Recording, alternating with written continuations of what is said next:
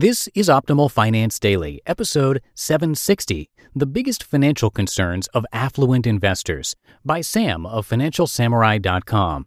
And I am Dan. I'm your host here on the show. Hope you've had a great week so far and a happy Friday to you. And before we get to our post from Sam, I want to thank SendPro Online from Pitney Bowes. SendPro Online software makes it easy to save time and money, no matter what you ship or mail. Print shipping labels and stamps right from your desk and access discounted rates. Try it for free for 30 days and get a free 10-pound scale when you visit pb.com slash finance. That's pb.com slash F-I-N-A-N-C-E. pb.com slash finance. Now let's get right to our post as we optimize your life. The Biggest Financial Concerns of Affluent Investors by Sam of FinancialSamurai.com. Personal Capital, a digital wealth advisor with over 1.5 million users of its free financial tools, released its 2017 Affluent Investor Report with some interesting data. I used to consult with them between 2013 and 2015 and have been using their tools to track my net worth since 2012. The biggest surprise from one of its surveys is that folks with more than $500,000 in investable assets are most worried about a financially secure retirement. Think about that for a minute. With the median retirement savings for 56 to 61 year olds in America at only around $20,000, Americans with 25 times that amount cite financial security as their top worry. With 500,000 plus in investable assets alone, one can presume that most survey respondents have net worths in excess of $1 million. After all, about 85% of the typical American's net worth is tied up in their primary residence.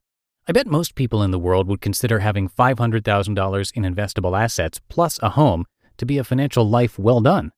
Therefore, we can conclude that affluent investors have to be one of the most paranoid demographics around, especially since 38% said they are also worried about losing their wealth.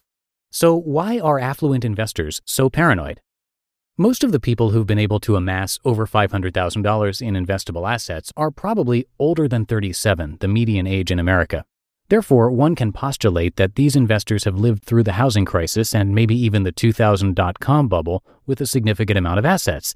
They've seen their investments get slashed by a third within 12 months a couple of times. They know dozens of people who were let go from a job they needed and remained jobless or underemployed for years. When you amass $500,000 plus in investable assets, you naturally start getting paranoid about losing all your money that took years, if not decades, to accumulate. That paranoia only tends to get worse the more money you have in risk assets. After all, it takes a 100% return to get back to even if you lose 50% of your money. Once I accumulated over a million dollars in investable assets, it no longer seemed prudent to allocate all my money toward stocks. Instead, I began piling most of my money into real estate to diversify away from my 401k, my company stock, and my career in equities. Little did I truly realize my diversification starting in 2003 was actually a 5x leverage concentrated bet on San Francisco real estate. The irony with having very little to invest is that you simply don't have much financial worry. Think back to how happy you were in high school, college, or the first few years after work. All you cared about was having a good time and maybe saving a little money on the side for a vacation or a new ride. Is it any wonder why so many of us were happier before the age of 35? It was only until after I built some passive income and started this site did my investing paranoia begin to wane. Writing about your fears is a lot like speaking to a therapist who helps put things into perspective. My top three financial concerns 1. Poor investment returns from my rental home proceeds. Although it's been a relief to no longer manage a rental property that comes with a $23,000 a year annual tax bill, I know I'll be disappointed with myself in 20 years when I revisit how cheap I sold it for. The only solution to minimizing disappointment is earning at least a 5% annual return on my proceeds that cause minimal worry. My hope is that real estate crowdfunding, the stock market, and the municipal bond market will provide such an outcome, but I'll never know for sure. 2. A large decline in my online business. My online business is the main reason why I'm not concerned about being financially secure in retirement. The income generated from the business is a buffer to the passive income that is currently being used to provide for my family. But as I look into the future, I'm thinking of taking things down a notch to spend more time with my son and minimize happiness downturns. Less effort generally means less reward unless I can increase productivity. The creation of the FS iTunes channel is one way for me to buy time during the weeks I no longer want to write. It's potentially a new revenue generator, as I've already been offered two sponsorship proposals. 3. The financial well being of my in laws.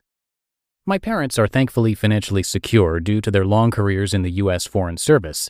They lead frugal lives with no debt, minimal expenses, and have health care and pensions. My in laws, however, are not as lucky. They are surviving okay, but I want them to be thriving at their age. I want to find a way to financially help them without offending their honor.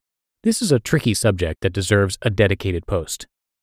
Try not to let wealth get in the way of happiness. The amount of financial worry six figure income earners and high net worth investors have is quite a paradox. But paranoia helps investors accumulate more capital in their lifetimes than those who couldn't give two poops about financial freedom. However, investing FOMO never allows folks to ever be satisfied with how much they have. The key to being financially happy when you're already doing well is to compare your current self to your past self and not to other people.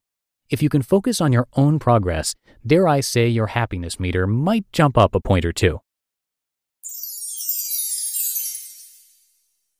You just listened to the post titled The Biggest Financial Concerns of Affluent Investors by Sam of FinancialSamurai.com. And a big thank you to SendPro Online from Pitney Bowes.